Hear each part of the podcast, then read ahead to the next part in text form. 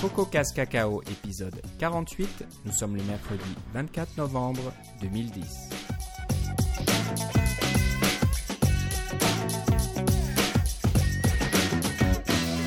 Bonjour et bienvenue dans ce nouvel épisode de CocoCast Cacao. Comme d'habitude, euh, au bout de la ligne, Philippe Casgrain est avec moi. Comment ça va, Philippe? Ah, ça va bien. Et toi, Philippe?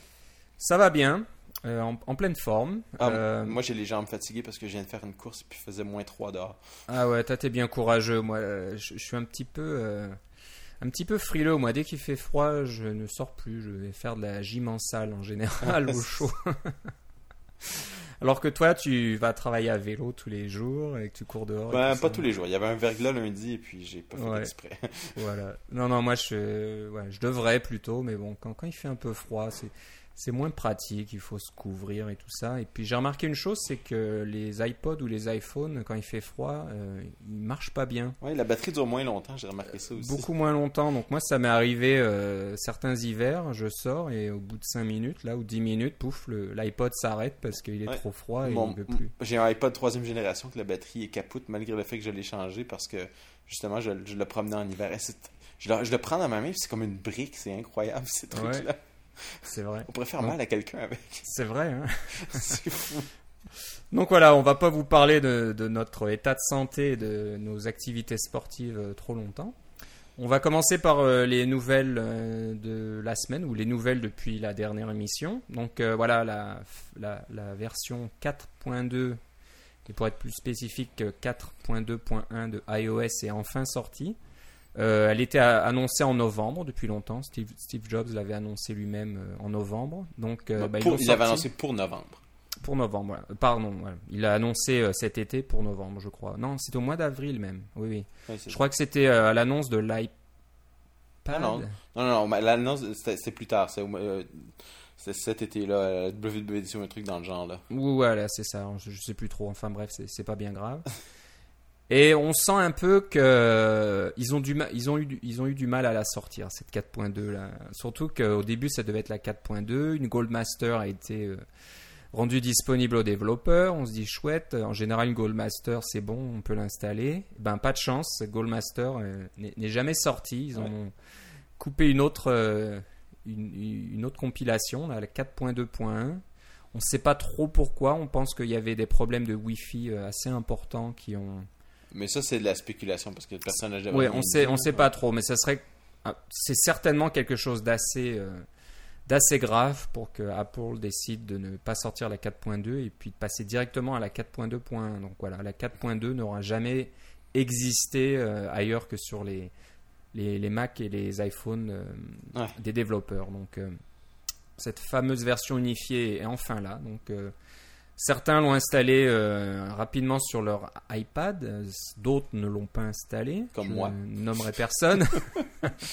Pour des diverses raisons, hein, des, des, des raisons de, je sais pas, de de- d'utilisation de, Euh, de de, vieux, cette de version. vieux croutons, là, c'est ça? De vieux croutons là qui veulent pas changer leurs habitudes.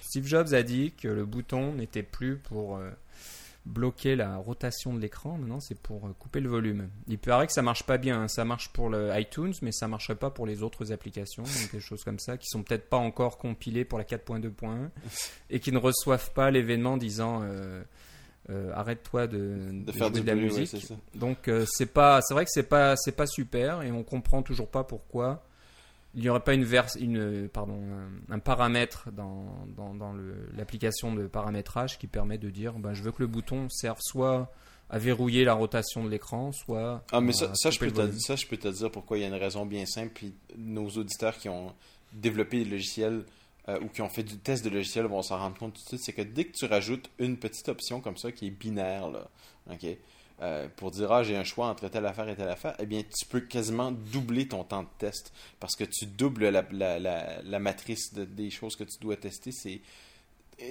quand tu rajoutes une petite option comme ça, le, coût n'est pas juste de dire ah mais je vais la mettre dans le code et puis voilà j'ai un if dans mon code et ça se termine comme ça. Non non non, ça a des ramifications beaucoup plus grandes. Alors c'est beaucoup plus simple quand on a on a si vous avez le choix entre mettre une, une option comme ça ou ne pas la mettre, c'est toujours la meilleure idée de ne pas la mettre puis de faire le bon choix au départ. Bon, là on s'entend que on n'est pas tous d'accord qu'Apple a fait le bon choix, mais ils ont fait un choix. Ils ont, ils ont, ils ont pas mis une, une option de configuration. Ceux qui, sur Android, probablement qu'il y aurait une option de configuration, hein, ce genre de trucs-là. Les, les, les gens qui utilisent Android, euh, je crois qu'ils aiment beaucoup configurer leurs leurs choses. Sous Windows aussi. Ou éventuellement sur macOS, il y aurait eu ce genre de trucs-là. Mais iOS, on veut limiter euh, de plus en plus. ouais. Mais je suis sûr que c'est ça la raison, c'est que s'ils commencent à rajouter ça, pourquoi qu'ils rajouteraient pas d'autres euh, d'autres possibilités ailleurs comme ça, d'autres paramètres de réglage, puis euh, non, ça, rapidement on se retrouve avec un truc qui est impossible à gérer parce qu'il y a trop de possibilités, puis il y a des bugs qui passent parce qu'on a des différentes configurations qu'on n'a pas testées parce que personne s'en sert ou sauf trois personnes, et puis bon.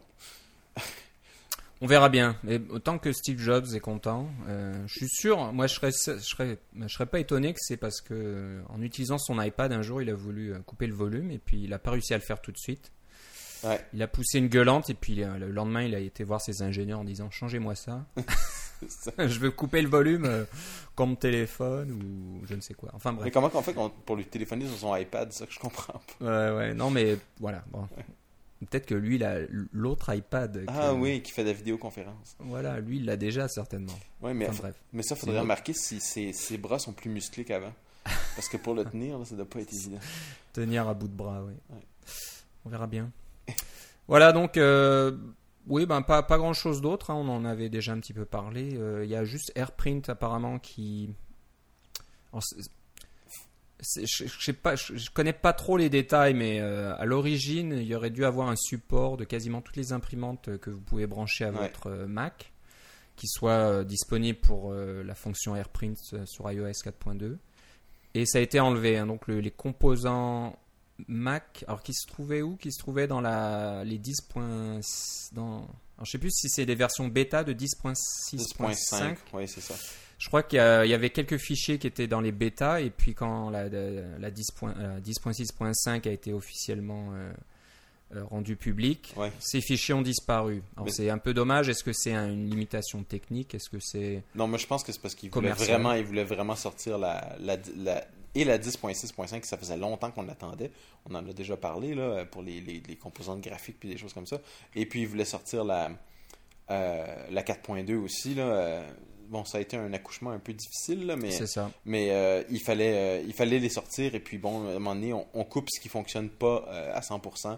Et puis on les amène dans une prochaine version. Là. C'est pas, Ouais, ouais. c'est comme, euh, par exemple, pour, euh, pour euh, AirPlay, l'autre euh, fonctionnalité qui apparemment est, est vraiment bien. Là, on peut directement prendre les trucs sur notre iPad et les passer sur notre Apple TV euh, pour les regarder en direct. Là. Mais si vous avez un, un, un iPhone et que vous prenez une vidéo et que vous voulez le mettre directement sur votre Apple TV euh, par AirPlay, vous pouvez pas. Alors, Non, non. il y a peut-être une limitation technique ici, mais ça semble être peut-être juste que, bon, on n'a pas eu le temps de faire quelque chose qui va fonctionner correctement euh, pour, euh, dans- avec, ces, avec ces paramètres-là. là. Donc, euh, moi, je pense que je, je m'en fais pas trop avec ça. C'est des choses qui vont venir par la suite. là. Déjà, la 4.2 est quand même assez massive avec la quantité d'amélioration là, Ouais, ouais. à l'intérieur. Rien que. Il y a des gens qui disent Ah, et en plus, il y a du multitâche. Mais le multitâche, c'est un gros, gros morceau. C'est beaucoup en arrière-plan, mais c'est un gros, gros morceau. là. Alors, moi, je pensais à quelque chose euh, aujourd'hui et hier, je crois. Je, suis- je, je, travaille sur ma petite application là, sur les, les horaires des piscines publiques de la ville d'Ottawa. Et je me suis un peu cassé la tête sur la rotation des, du composant UI Date Picker, donc les, les petits composants qui vous permettent Ouais, de ouais, ouais. sélectionner des dates. Et euh, ça marche pas bien, ça, c'est pas vraiment bien supporté. Et je me disais, la prochaine version d'iOS, soit la 4.3, voire la version 5, j'aimerais bien que ça soit un petit peu le Snow Leopard euh, pour l'iPhone. Donc ne plus rajouter de fonctionnalités, arrêter de nous mettre du, des, des choses comme le multitâche. Bon, ça y est, maintenant on n'en parle plus, mais Et l'impression, là, on arrête de parler d'impression. voilà, ne rajoutez plus rien. Passez juste cette version à optimiser, à corriger les bugs et à, à- à s'assurer que tout fonctionne. Parce que j'ai l'impression que c'est un peu une marche forcée là, avec les versions d'iOS qui se succèdent à un rythme effréné. On rajoute des choses, on rajoute des choses. Les développeurs, là, ça devient du boulot maintenant de, de suivre ça. On a des, des- des bêtas qui sortent euh, sans arrêt. Puis c'est pas juste ça, c'est qu'on veut continuer à supporter les gens qui n'utilisent pas la toute dernière version, comme par exemple euh, En ceux plus. qui, qui utilisent Ouais. un iPad en version 3.2 et puis ceux qui utilisent un iPad en version 4.2. ben là, ça veut dire qu'il faut que j'achète deux iPads pour pouvoir tester mes affaires. Là. Exactement, on en parlait, on en a parlé la dernière fois, c'est que ça devient difficile pour tester, pour développer, pour poursuivre toutes ces versions. Donc moi j'espère que la, la prochaine révision, ils feront la même chose, qu'ils Ouais. n'attendent pas trop longtemps en disant c'est une version, on va rien rajouter, on va juste fignoler et optimiser donc les, les- les performances, euh, la, la- donc la vitesse, etc.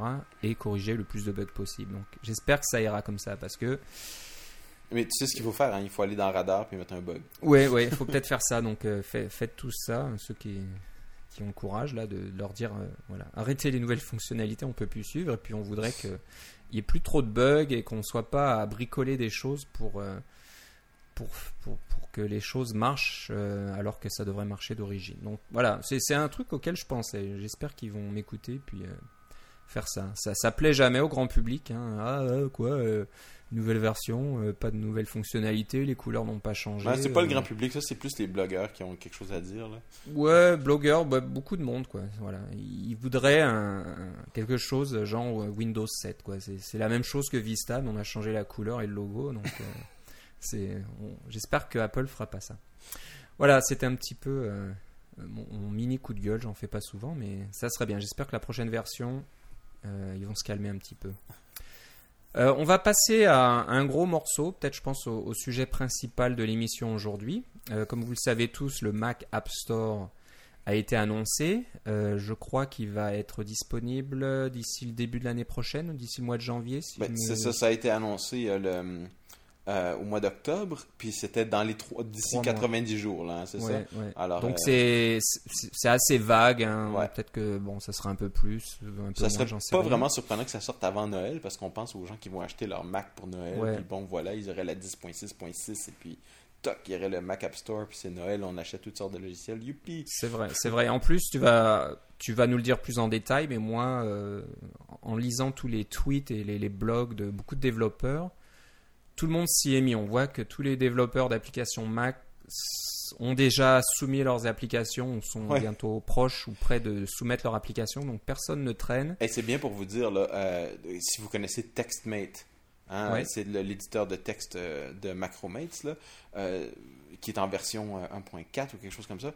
euh, que, que- que j'utilise au, au travail. TextMate, c'est un logiciel, on- ça fait quoi, trois ans qu'il travaille sur une mise à jour à la version 2, puis c'est jamais sorti, puis tout ça.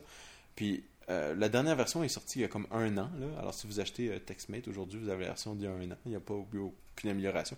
Eh bien, deux mises à jour de TextMate à l'intérieur d'une semaine. Ouais, c'est des ouais. mises à jour mineures, remarque, là, il y a juste quelques bugs puis des choses comme ça, là, mais deux mises à jour. Alors tout le monde pense, bon, ça y est, il prépare son application pour le Mac App Store parce qu'il il utilise des API privées. C'est bien possible. Donc euh, voilà, c'est ce que j'ai remarqué, c'est que il y a eu un petit peu une controverse au début. Voilà, Apple va prendre le contrôle euh, de votre Mac, euh, comment on va faire, etc. Bon, bon qu'on qu'on l'aime ou pas, si on a une application Mac et qu'on ne veut pas louper ce marché, on va dire, toute cette clientèle qui va utiliser le Mac App Store, c'est le moment de le faire. Donc on- j'ai l'impression que la majorité des développeurs sont en train de d'adapter leurs applications et puis de les soumettre au Mac App Store. Mais je pense que Philippe, tu vas nous en parler un peu plus parce que toi, tu as la, chance de, de travailler déjà avec, euh, avec tout, tout cet environnement. Moi, je n'y ai pas touché, donc je ne sais pas trop encore euh, quelles sont les limitations, que- qu'est-ce que ça implique de préparer une application pour euh, être soumise au Mac App Store. Ben, c'est ça, il y a un certain nombre de choses qu'on peut pas dire parce qu'ils sont encore sous accord de confidentialité, mais il y a plusieurs choses qui ont quand même été publiées dans des blogs qui, bon, sans dire que ça, ça règle tous les problèmes de confidentialité, au moins ça existe ailleurs sur Internet si vous êtes le moindrement euh, curieux, euh, il y a toutes sortes de ressources là. Euh, mais principalement, ce dont je voulais parler, c'est à part bon toutes les limitations que sur le Mac App Store, là, on peut pas faire des logiciels qui demandent un accès, un accès root à votre disque, un accès multi- voyons, euh, super utilisateur, des choses comme ça. Donc les, programmes comme des programmes de backup comme SuperDuper, ça fonctionne pas dans le Mac App Store, des, choses comme ça. Euh, il y a un y a un aspect de ça euh, quand on pense à ben, notre compagnie, c'est Transgaming, là où je travaille. On fait des jeux pour Mac. Et puis, on distribue des jeux pour Mac. Il y a un portail qui s'appelle Game Tree Online, où on peut aller, vous pouvez aller aujourd'hui, puis vous pouvez acheter ah, Grand Theft Auto, un jeu de, 1900, de, de, 2001 euh, qu'on a mis sur le Mac là, maintenant. Là, ton Transiming a fait de la version Mac. Alors, bon, vous pouvez aller l'acheter sur le, directement sur le site de Game Tree Online. Mais ça, c'est une bon, il faut connaître le site web, il faut, c'est pas directement sur votre ordinateur, c'est, ça fonctionne, mais c'est pas aussi bien que de dire ah ben si on pouvait avoir accès au Mac App Store avec tous nos jeux, euh, pour faire la distribution pour euh, bon, Transgaming, on a quelques jeux qui sont, euh, qui sont à nous, mais la plupart des jeux que Transgaming fait, ce sont des jeux qu'on fait pour d'autres clients. Hein. Dragon Age et, autres Grand Theft Auto, c'est pas nous qui les avons fait. Là. On a juste fait la version Mac. Donc, il y a, y a tous ces gros clients-là ce qu'ils veulent, c'est que quand ils mettent leur jeu sur le Mac App Store, d'abord, ils veulent l'expertise qu'on a, c'est sûr, mais ils, ne veulent pas euh, que quelqu'un puisse dire, ah ben, moi, je l'achète une fois, puis je le copie sur 100 euh, 000 machines, et voilà. ils veulent vraiment s'assurer que le, le, piratage soit pas euh, totalement ouvert sur le Mac App Store. Puis il n'y a pas grand monde qui sait comment ça va fonctionner parce qu'un des aspects du Mac App Store, c'est que vous n'avez pas le droit d'avoir bon, euh, de, de, trucs euh, anti-piratage du style numéro de série, activation en ligne, etc. Ça, c'est explicitement exclu du Mac App Store. Euh, puis là, il n'y a pas d'accord de confidentialité avec cette révélation-là. cette page-là, elle, elle, est publique. Où, où, elle a été recopiée des, des centaines de fois là, pour toutes les, les limites de la, du Mac App Store. C'est un peu les, les mêmes genres de limites que le, le, le, le, App Store pour euh, iPhone, etc. Euh, donc, vous n'avez pas le droit d'avoir votre propre système de numéro de série, mais euh, l'aspect sur lequel je travaille depuis plus de deux semaines maintenant, c'est l'aspect des, des, reçus. C'est-à-dire que quand vous téléchargez, si vous pensez à ça, vous pensez dans le Mac App Store, vous avez, c'est un programme qui va fonctionner séparément à iTunes, mais ça va fonctionner sensiblement de la même façon. Vous allez, euh, c'est la démo qui nous a été montrée. Là. Vous voyez, vous avez une liste d'applications. C'est comme un, espèce de site web intégré là, avec des fonctions de recherche. C'est, très joli, c'est très bien fait. Euh, vous pouvez rechercher, trier, euh, faire glisser des applications. Puis quand vous voulez les acheter, ben, vous utilisez votre compte iTunes. Et puis, comment ça fonctionne? C'est que l'application est téléchargée depuis les serveurs de Apple directement par le Mac App Store sur votre sur votre ordinateur. C'est pas encore clair où ça va ça aller. Est-ce que ça va aller dans votre dossier application? Est-ce que vous allez pouvoir le mettre? Est-ce que ça va être des applications seulement pour l'utilisateur? Genre, euh, si vous avez cinq utilisateurs sur votre ordinateur, est-ce qu'il va falloir télécharger l'application cinq fois? Ou si vous allez pouvoir le mettre dans le dossier global? Là, ça, c'est pas encore tout à fait clair. Mais ce qui est clair, c'est que quand on télécharge l'application comme ça, elle n'est pas tout nue, non protégée. Elle, est, euh, a un, minimum de protection.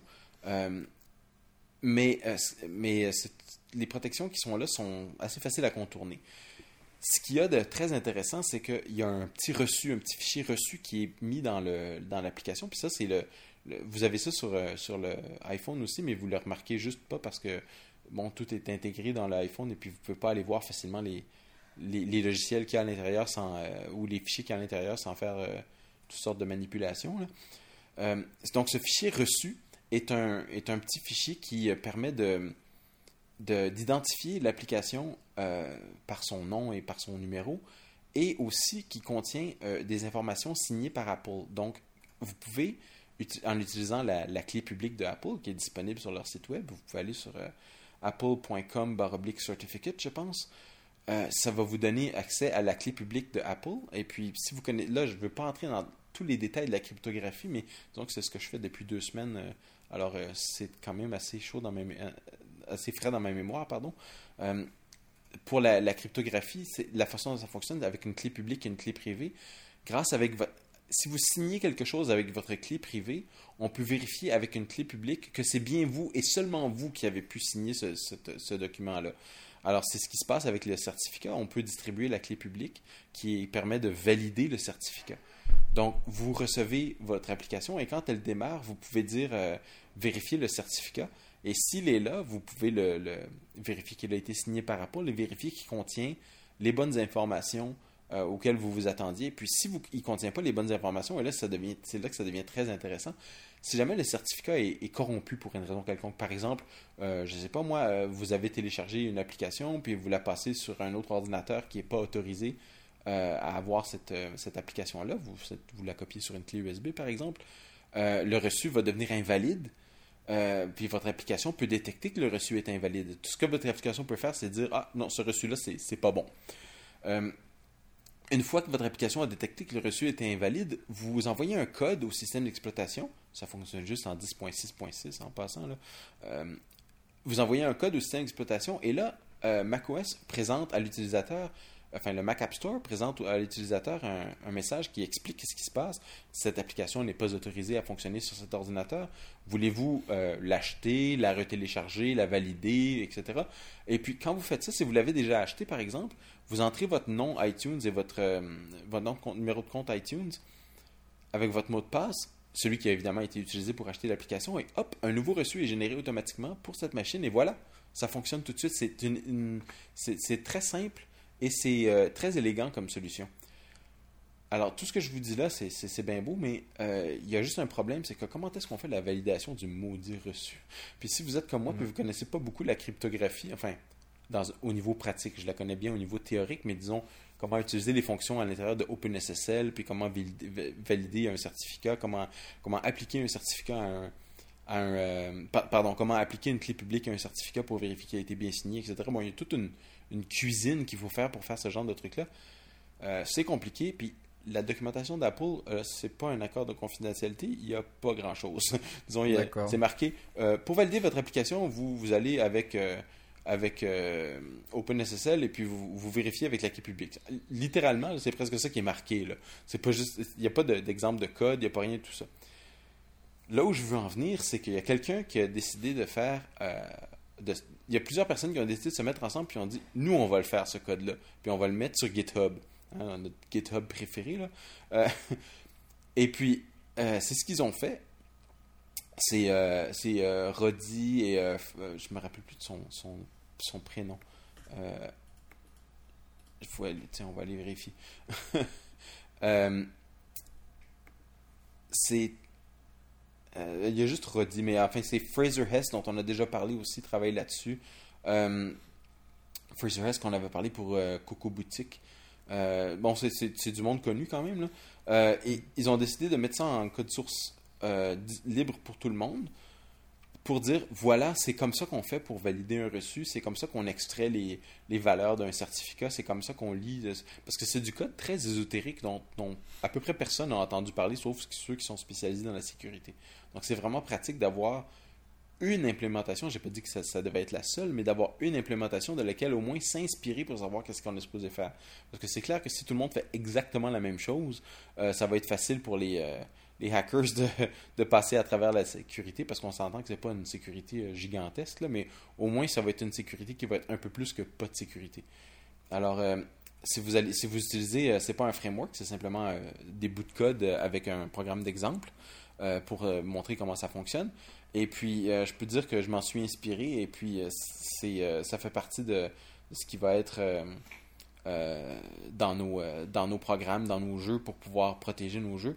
J'ai fait beaucoup plus que ça, là, de, dont évidemment j'ai pas le droit de parler parce que bon, ça serait euh, des, des accords de confidentialité et euh, donner des indices à tous ceux qui, euh, qui voudraient pirater les jeux. Là. Mais euh, comme je peux vous dire que comme point de départ, ça vaut vraiment la peine de, au moins lire ce code-là. C'est pas très complexe, c'est pas très long, mais il y a une séquence de choses et un certain nombre d'objets qu'il faut utiliser. C'est tout du code en C, c'est pas du Objective C, c'est pas du euh, euh, c'est même pas du C++, c'est tout du code de base en C. Pour utiliser OpenSSL, si vous n'avez jamais utilisé OpenSSL, ça vaut vraiment la peine de passer à travers ce code-là assez rapidement pour euh, au moins vous donner une idée de ce que c'est supposé faire euh, pour ces validations cryptographiques. Alors j'ai trouvé que c'était une excellente ressource et euh, que si vous avez le moindre intérêt dans le Mac App Store et que vous voulez protéger un petit peu plus que le, le disons le pas de protection que vous, qui vous est offert par le Mac App Store, parce que bon, il y en a une de base, mais on, verra bien à, l'utilisation ce que ça va donner quand ça va être lancé, mais mon, es- mon, mon estime en ce moment est pas très très haute pour la, les protections qui sont sur le Mac App Store. Donc, si vous voulez moindrement protéger vos trucs, c'est, un, une bonne façon de, de commencer. Ok, je vois que tu as contribué hein, au, au Ouais. projet déjà. Hein. J'ai corrigé des petits. Corrigé des petits bugs, ouais, c'est ça. Ouais. C'est bien. hein. Ben, c'est on comme apprend. ça que ça marche. Oui, c'est ça. Oui. On apprend avec ça. Mais bref, moi, je, je passe mon temps depuis deux semaines euh, euh, avec des choses pour le Mac App Store parce que, évidemment, comme, comme tout le monde euh, le sait, si vous suivez les, les développeurs, je ne sais pas si on, on, en a parlé en ouverture d'émission, là, ou, tantôt, je me rappelle plus. Euh, mais il y a de plus en plus de monde qui se met à. qui, qui, se prépare pour la, le Mac App Store. Là, euh, et puis, évidemment, euh, quand on est là au début, tout le monde pense que ça va faire comme le le, l'App Store original. Là, ça va être la, la, la ruée vers l'or. Puis au début, ceux qui sont là dès le début risquent de, de faire beaucoup d'argent. Là. Alors, tout le monde veut être là au début. C'est sûr. Ça, ça, marche un petit peu, mais pas très longtemps, malheureusement. C'est vraiment ouais. les meilleures applications qui feront vraiment de l'argent. Il y a ça, oui, c'est ça. Mais bon, c'est vrai que c'est un, un, gros problème, la sécurité, parce que tout le monde sait très bien que malheureusement, quasiment la, la, totalité des applications sur euh, l'iPhone Store, le, le, App Store ont déjà été craquées et sont disponibles sur les, les téléphones euh, jailbreakés, là, ouais, Cydia et compagnie. Donc, euh, c'est sûr qu'on ne voudrait pas que la même chose arrive côté Mac parce que ce qui aide un petit peu, donc je ne vais pas dire qu'il n'y a pas d'application piratée côté Mac, mais quand il y a plusieurs systèmes de protection, c'est quand même plus difficile pour les pirates de il faut les, les, craquer un par un. Quand ouais. il y a une mise à jour, il faut retravailler sur le, le, le, crack et puis en faire une nouvelle version. Donc c'est moins facile, mais il faudrait pas que ouais, le système de, de protection du Mac App Store soit très, faci bah, très facile. Soit piratable, une fois que c'est piraté, ben, vous pouvez vous servir et utiliser toutes les applications que vous voulez indéfiniment. Oui, c'est euh, ça. C'est important pour les développeurs de s'assurer que leurs applications sont protégées. Ce n'est pas que des, des des petites applis entre guillemets qu'on qu trouverait sur l'App Store sur l'iPhone. C'est aussi des grosses applications, donc des jeux importants qui coûtent quand même assez cher, des ça. grosses applications aussi. C'est euh... ça. Moi, je peux pas vous donner des, je peux pas vous donner des titres parce que bon, tout ça est confidentiel, mais euh, euh, je peux vous dire que y a que les tous les tous les gros noms euh, sont très intéressés par le Mac App Store. Exactement. Donc voilà, c'est important. C'est vrai qu'on on a l'impression qu'Apple, comme on le disait précédemment, se dépêche un peu trop. Donc ils sortent le Mac App Store sans avoir vraiment tout, tout pensé côté sécurité. La preuve, hein, le il n'y a pas vraiment d'exemple, c'est un peu aux développeurs de se débrouiller. Ouais. Mais je me demande des fois si le, le, fait qu'il n'y a pas vraiment d'exemple, c'est parce qu'ils veulent pas en mettre pour pas ça que tout le monde fasse pas la même chose. Mais ça, c'est pas vraiment de la sécurité. La sécurité à travers l'obscurité, là, c'est pas. Ça marche pas longtemps. Non. Ouais. non. Ça marche pas longtemps. Donc ça marche voilà, pas bah, c'est tout, intéressant. En fait. Ouais. C'est intéressant, on va donc le savoir très bientôt. Oui. Peut-être avant les fêtes, comme tu le disais. Oui. Ou euh, début d'année prochaine. Donc le, le, Mac Store, App Store va. C'est ça. Si je me mets à, à, faire des heures supplémentaires, vous allez comprendre pourquoi. donc voilà, bah merci Philippe de nous avoir fait ces, cette petite, euh, ce petit cours magistral. ça, irait, ça irait mieux si j'avais un tableau noir, hein, mais bon. On fera un podcast voilà, donc, vidéo euh, la bah vous, fois. Vous irez sur GitHub. L'utilisateur s'appelle Roddy, R-O-D-D-I. Et euh, sa solution s'appelle Validate Store Receipt. Ça sera dans les notes de l'émission comme d'habitude, mais voilà, vous pouvez regarder comment euh, ça a été fait.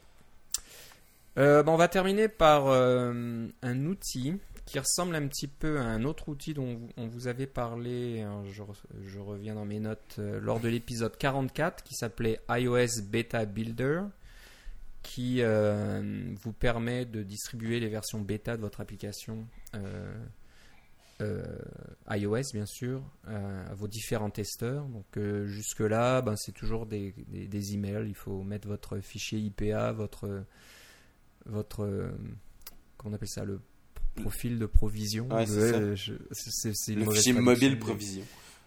Mobile provision, etc. Et puis bon, avec un petit texte, il faut que votre testeur ouvre euh, iTunes, euh, glisse euh, l'application, peut-être qu'il a déjà le profil, tant mieux. Mais oui, mais justement, avec le, avec le iOS Beta Builder, ça enlevait tout ça. Là. On, allait, on allait directement sur un site web dans Safari et puis clic, on, on avait la, voilà, donc, la, mise à jour. C'est déjà un peu mieux. Euh, je crois que tu avais, avais, essayé et ça n'avait pas bien marché. Est-ce que c'est la, la, vers, la, version qui n'était pas bonne, où il y avait des Où j'ai fait, ça peut être une erreur de manipulation de ma part, parce que j'entends des gens qui, qui s'en servent et qui, et qui sont super contents là, que ça fonctionne vraiment bien. Mais bref, c'était de, faciliter les mises à jour. Et puis, tu, tu dis c'est un peu mieux. Non, non, c'est 100 fois mieux.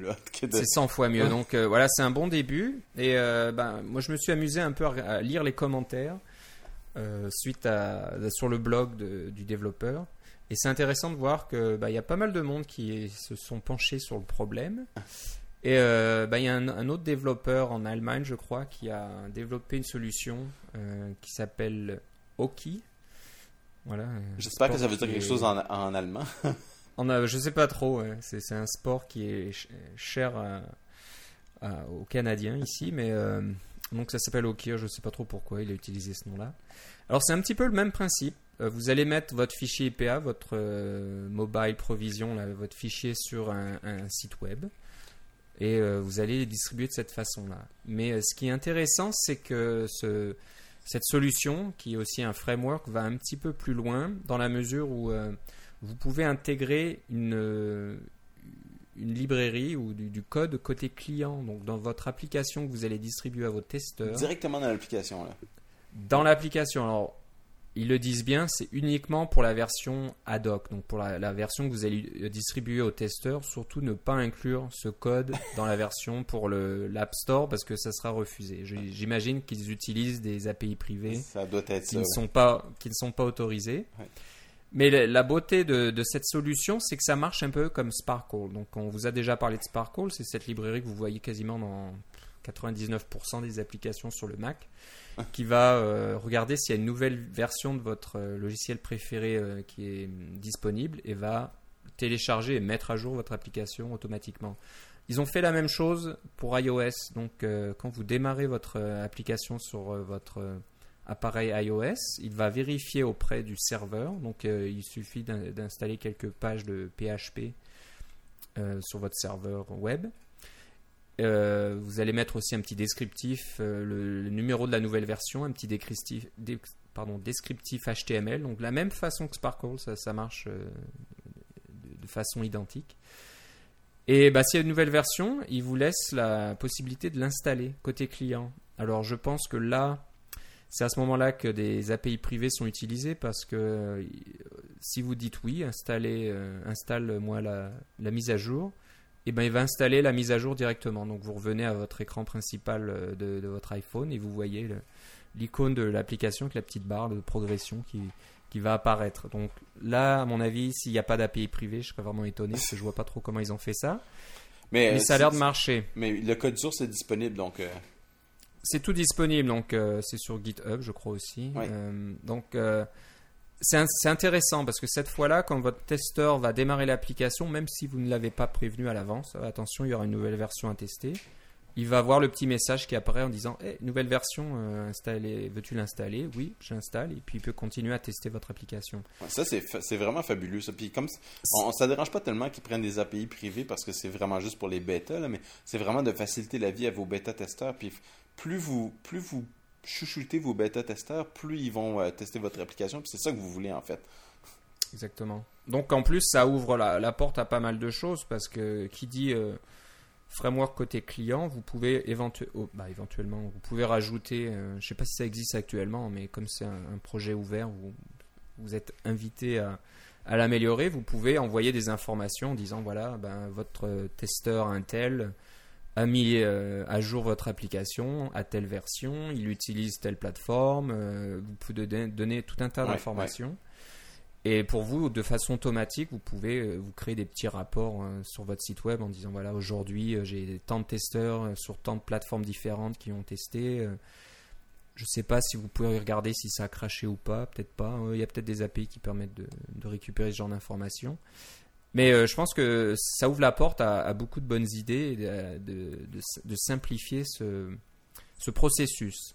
Alors moi, d'un autre côté, ouais, d'un autre côté, je serais pas étonné qu'un jour ou l'autre, euh, dans Xcode, vous aurez la même chose. Ça, ça viendra certainement Xcode euh, 4 ou 5 ou j'en sais rien. Ouais, ben, on, a Et déjà, de pouvoir- on avait déjà, justement, comme tu disais, le Build and Archive qui permet de faire euh, les mises à jour euh, over the air, là, les mises à jour en direct sur, le, sur votre Oui, appareil. oui. Là. Alors, oui, tu as raison. Je pense que On, c'est. on- sent qu'ils y travaillent. Ça vient petit à petit, mais un jour viendra où il y- aura euh, Build, un Archive, un Publish ou quelque chose comme ça. Vous pourrez publier euh, votre application sur votre site web et tout, tout, sera, euh, tout sera en marche. Il y aura peut-être un framework de disponible que vous pourrez. euh. Eh, eh, ajouter à votre n'est pas déjà assez compliqué. hein. Ouais, ouais, on va en rajouter un peu plus. Alors, je sais pas, je, je serais pas étonné que des choses soient faites je parce pense que, que je suis d'accord avec toi. ouais. ça devient, ça devient important, surtout pour les, encore pour les grosses compagnies qui ont des logiciels importants, qui dépensent beaucoup d'argent pour le développement. Le test, c'est quelque chose de, de très important et c'est du travail parce que nous, petits développeurs, on a de deux, trois testeurs. Là, c'est des amis ou la famille qui testent vos applications. Mais j'imagine que pour d'autres applications plus importantes, on parle d'une cinquantaine de testeurs. Ouais, mais on peut sûrement plus que ça, en fait, parce que regarde, il y a la, Plus que la- ça, la mais- limite, c'est 100 testeurs. J'espère qu'ils vont augmenter cette limite-là bientôt, parce que euh, tu dis 100 testeurs, mais euh, euh, si, tu as, même juste 25 testeurs et que chacun a trois appareils, parce que Mm. ils ont mis à jour leur, leur iPhone depuis un 3GS à un 4, et puis ils ont acheté un iPad, puis euh, en fait, leur, puis leur enfant a un iPod Touch, ils sont déjà rendus à quatre appareils, 25 personnes, 25 testeurs, Ouais. paf, t'es déjà, t'es déjà rendu à, à 100, euh, Ouais, ouais. 100 numéros, là. Et puis là, es Ouais. obligé de les garder pour un an, là. Tu sais, c'est- pas... J'espère qu'ils vont mettre ça à jour. Oui, c'est vrai que bon, j'ai. On, on va voir, ils vont peut-être augmenter le nombre ou euh, faire quelque chose. J'ai sûr, je suis sûr qu'ils ont toujours euh, la peur que quelqu'un utilise la, la bonne vieille méthode qu'il y avait Ouais. auparavant de distribuer, de vendre des applications euh, de cette façon-là. Mais bon, ils vont peut-être trouver quelque chose. Ouais, la personne qui l'avait Bon. fait, elle avait, elle avait mis 100 numéros, puis euh, elle, elle distribuait son application comme ça, puis ensuite elle effaçait les 100, puis elle, elle a fait ça comme 13 fois, je pense, puis qu'elle en a vendu Ouais, comme ouais. 1300 avant de se faire Je crois qu'on en avait, oui. on en avait parlé dans un des premiers épisodes. Ouais, c'est ça. Si, si on vient dans nos archives. Donc voilà, c'est encore une, solution pour simplifier la vie de vos testeurs, comme le dit Philippe, et puis euh, vous simplifiez la vie aussi parce que c'est plus facile que gérer ça par email. Donc ça s'appelle Oki et euh, voilà, vous aurez les, notes, c'est dans c'est dans GitHub et je vais mettre le lien aussi sur le blog du développeur. Il y a une petite vidéo qui vous montre comment ça marche. Donc euh, avant de vous lancer, vous pouvez regarder à quoi ça ressemble et puis vous dire ah tiens ça, me plaît, ça m'intéresse ou alors je laisse tomber, je fais d'une autre façon. On va vous parler d'un- d'une autre solution. Alors on- je vais juste la nommer aujourd'hui parce que euh, on a euh, on, on a appris euh, l'existence de cette solution. Moi, il n'y a pas longtemps. Philippe, ça fait un peu plus longtemps. Mais c'est une version bêta qui n'est pas publique. Donc, Elle est sous, sur invitation. Sur invitation. Moi, j'ai demandé euh, voilà, d'être inscrit, j'ai rien reçu. Et Philippe me, me dit que ça fait un mois qu'il a envoyé la demande et il a rien reçu non plus. Donc, on n'aime pas trop vous parler de solutions qu'on n'a pas pu vraiment tester ou qu'on n'a pas pu au moins regarder euh, plus en détail. Mais euh, voilà, c'est quelque chose qui s'appelle Test Flight et on vous en parlera bientôt dès qu'on aura plus d'informations. Et c'est dans le même principe, hein, c'est encore euh, une façon de distribuer vos versions bêta, mais là c'est carrément avec un, service euh, en ligne qui vous permet de faire ça. Euh, si j'ai bien compris, euh, vous n'avez juste qu'à envoyer votre nouvelle mise à jour, la mettre sur ce site et eux se, chargent de, prévenir vos, testeurs donc par notification interposée ou des choses comme ça. Je crois qu'il y a une application côté iPhone qui va gérer un petit peu une sorte de catalogue de vos applications à tester et qui va prévenir votre testeur qu'il y a une nouvelle, euh, nouvelle euh, version, etc. Donc, finalement, c'est comme iOS Beta Builder, mais au, au niveau suivant. voilà, et je crois qu'ils vont en faire un business, si je comprends bien. Ça- on n'a pas de détails, donc on, on Ouh, peut ok, rien- ben je leur souhaite bonne chance parce qu'un business, quand tu vends des trucs à des développeurs, généralement, tu fais pas d'argent. Ouais, Désolé pour ceux qui vendent de, de nos clients, de nos éditeurs qui vendent directement à des développeurs, mais les développeurs, c'est pas des gens qui payent beaucoup d'argent malheureusement, puis il y en a pas beaucoup en plus.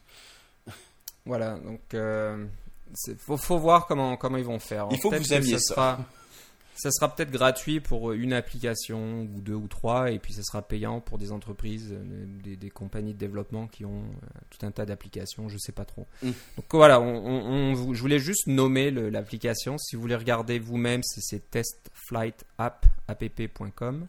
Et si vous, Euh, avez- mais si c'est vous tout. êtes inscrit et puis que vous avez reçu un email puis que vous l'utilisez, vous nous enverrez un message pour nous dire comment ça marche. Exactement, donc euh, je vais en profiter pour donner notre adresse, notre- pardon, notre adresse courriel, Alors, c'est cacaocast.gmail.com. Euh, vous pouvez aussi nous envoyer un, petit message sur Twitter, donc euh, moi c'est Philippe Guitard, G-U-I-T-A-R-D, tout attaché sur Twitter, et Philippe, Et moi, c'est Philippe C sur Twitter. voilà, donc vous envoyez un message direct en disant, ah voilà, j'ai j'ai testé, euh, je voudrais vous en parler plus en, plus en détail, et ben n'hésitez pas. Et on en parlera la prochaine fois. Quand on aura soit vos, vos réactions, soit on aura été euh, invité on aura testé le, le service pour vous, on verra ça. Bon voilà, je pense que ça sera tout pour aujourd'hui. Euh, je sais pas s'il y a des nouvelles, des nouveautés sur le radar un petit peu, je suis pas sûr. Donc euh, à part la 10.6.6 pour macOS qui sortira peut-être euh, un de ces jours ou Ben, alors qui- le Mac App Store. Qui va sortir en même temps que le Mac App Store, parce que la 10.6.6, c'est le support pour le Mac App, pour le Mac App Store. D'accord. Donc on on verra. Est-ce que ça sera le, le petit cadeau de Noël ou il faudra attendre la rentrée? Les paris On sont ouverts. Les paris sont ouverts. voilà. Bon bah on se reparle une prochaine fois Philippe. Certainement, Philippe. Au revoir. Salut.